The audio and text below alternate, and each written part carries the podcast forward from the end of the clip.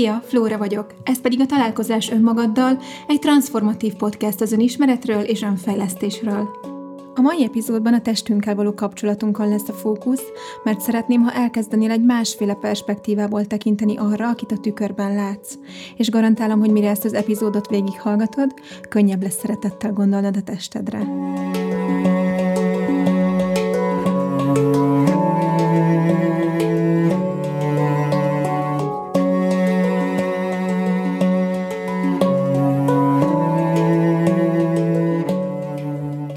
Manapság nagyon felkapott téma az önszeretet, a testünk elfogadása.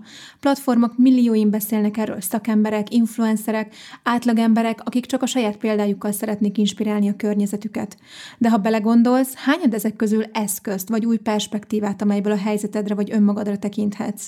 Azért fontos feltenni magadnak ezeket a kérdéseket, mert rengeteg helyről hallhatod nap mint nap azt, hogy szeresd a tested, hogy fogadd el önmagad, de ha ezek a tartalmak nem adnak semmilyen segítséget mindehez, akkor sajnos csak kártékonyak.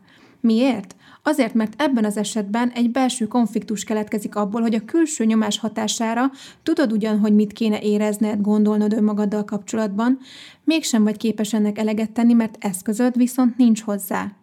Ez egy megoldhatatlan helyzetet eredményez valójában, amelytől csak még rosszabbul fogod érezni magad. Éppen ezért ezzel az epizóddal azt szeretném elérni, hogy amikor legközelebb tükörben nézel, akkor más láss a tükörben, mégpedig úgy, hogy új perspektívát mutatok neked a testeddel kapcsolatban. Ez nem egy olyan beszélgetés lesz, ahol tanácsokat kapsz arról, hogyan fogy le, vagy éppen szedj fel pár kilót, hogyha ez a vágyad, vagy hogy mit tegyél annak érdekében, hogy jobban néz ki.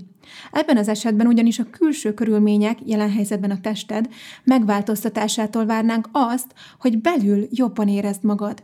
Ezt hívjuk kívülről befelé történő változásnak, amelyel az a gond, hogy sajnos nagyon kevés esetben tartós. Biztos neked is van olyan ismerősöd, aki nagyon szép, mégsem elégedett magával, folyton új szépészeti beavatkozásokra jár, pedig külső szemmel egyáltalán nincs is rá szüksége. Ő mégsem tudja magát elfogadni. Ez azért van, mert valójában nem kívül kéne változtatnia, hanem belül. Ezért indulunk mi is innen, a gondolkodásmódtól. Ugyanis, ha új perspektívát kapsz, megváltozhat a gondolkodásmódod, az a bizonyos szemüveg, amelyel magadra nézel, és ezáltal az is, amit majd a tükörben látsz. Ezt hívjuk belülről kifelé történő változásnak, ez a transformáció.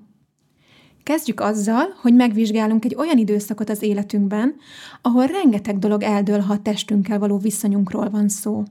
Ez pedig nem más, mint az óvodáskor, négytől hat éves korig.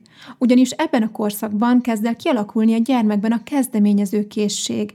Itt kezdi el felfedezni, hogy a cselekvésével valamilyen célt képes elérni, és hogy ezzel hatást gyakorolhat a környezetére.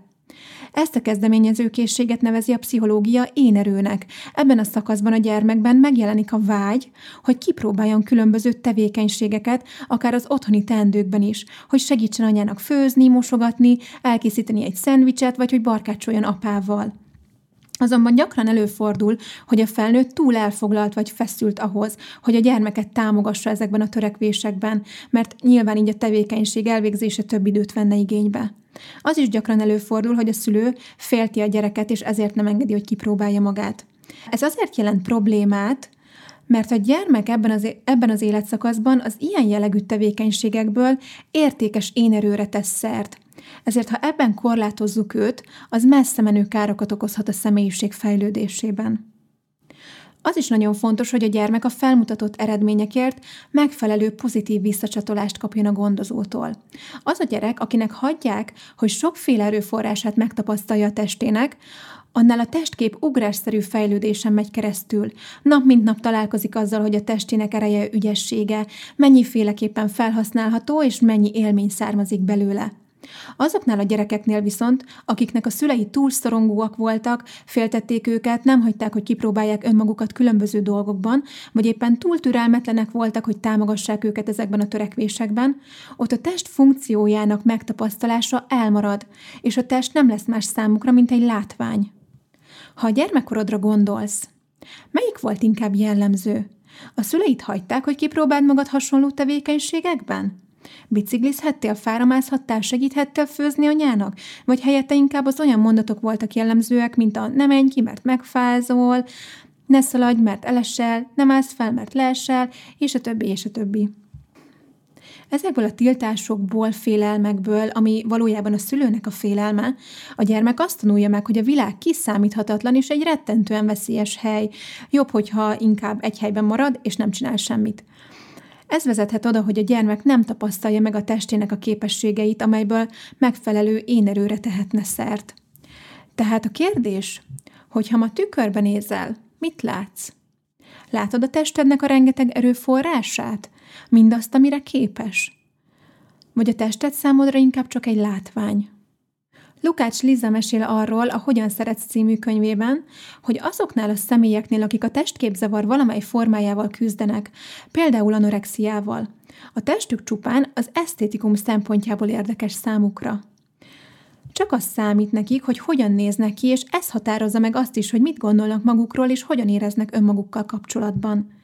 Ezek a személyek valójában nem ismerik a testüket, és nem is tapasztalták meg azt. A testképzavarral küzdő személyek történeteiben visszatérő elem, hogy a szüleik nem támogatták őket a testi képességeik kipróbálásában.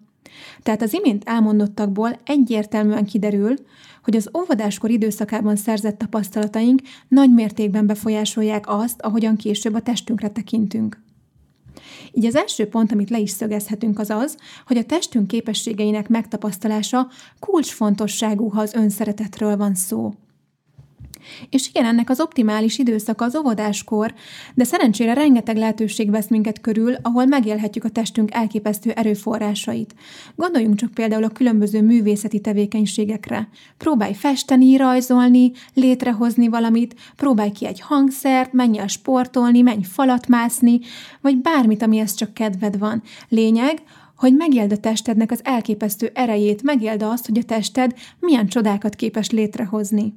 Gyakori jelenség például az, hogy amikor valaki sportolni kezd, már az első néhány alkalom után rettentően jól érzi magát, ha bár az eredmény még nem is látszik.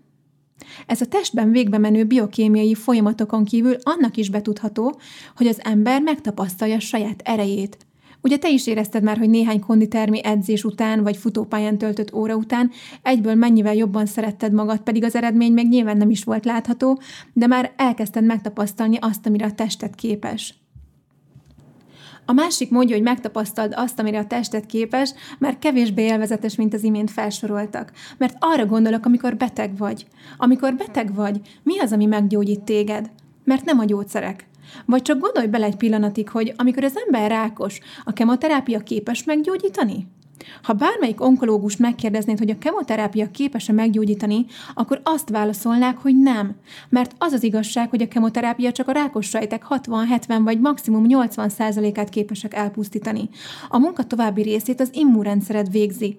Ha a kemoterápia után fennmaradó immunsejtek képesek legyőzni a maradék rákos sejteket, akkor meggyógyulsz. És ugyanez a helyzet a többi betegség esetében is.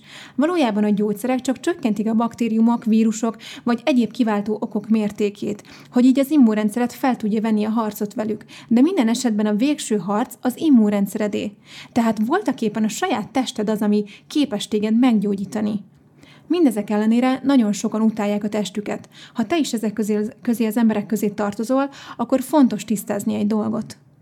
Tegyük fel, hogy reggel felkelsz, tükörbe nézel, és azt gondolod, utálom a testemet. Jogos-e az, hogy a testedet hibáztatod az aktuális állapotodért. Mert nézzük meg, hogy hogyan jutottál idáig, ahol most vagy. Rosszul étkeztél, nem sportoltál, nem aludtál eleget, rengeteget stresszelsz állandóan, nem szánsz elég időt olyan dolgokra, amik boldoggá tesznek. És akkor mindeközben mi az, amit a tested végzett? Az előbb felsoroltak ellenére ellátta ugyanúgy, az összes funkcióját, amelyel életben tart téged, amelyel egészségesen tart téged, noha semmilyen támogatást nem kapott tőled. Akkor rendben van-e, hogy a tükörben nézel, és azt mondod, utállak? Nincs rendben. Helyette azt kéne mondanod, köszönöm. És mély hálát kéne érezned a saját tested iránt, mert neki köszönheted, hogy annak ellenére, amilyen életmódot élsz, még mindig jól vagy. Valójában az állapotodról, bármilyen is legyen, te magad tehetsz. Tudom, hogy nagyon nehéz belátni és felelősséget vállalni mindezért, de addig, amíg másokat okolsz a helyzetedért, csak egy áldozat vagy, akinek nincs ráhatása. Ugyanakkor, ha képes vagy felelősséget vállalni, akkor adott a lehetősége, hogy megváltoztasd, amit csak szeretnél, mivel ha te okoztad azt, akkor meg is változtathatod. Viszont nem mindegy, hogy ez a változás honnan indul ki. Szeretetből és hálából, vagy utálatból és szégyenből. Tehát amikor legközelebb tükörbe nézel, szeretném, ha belegondolnál a következőkbe.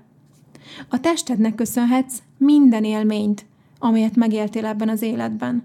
A tested teszi lehetővé számodra, hogy megtapasztald a világot.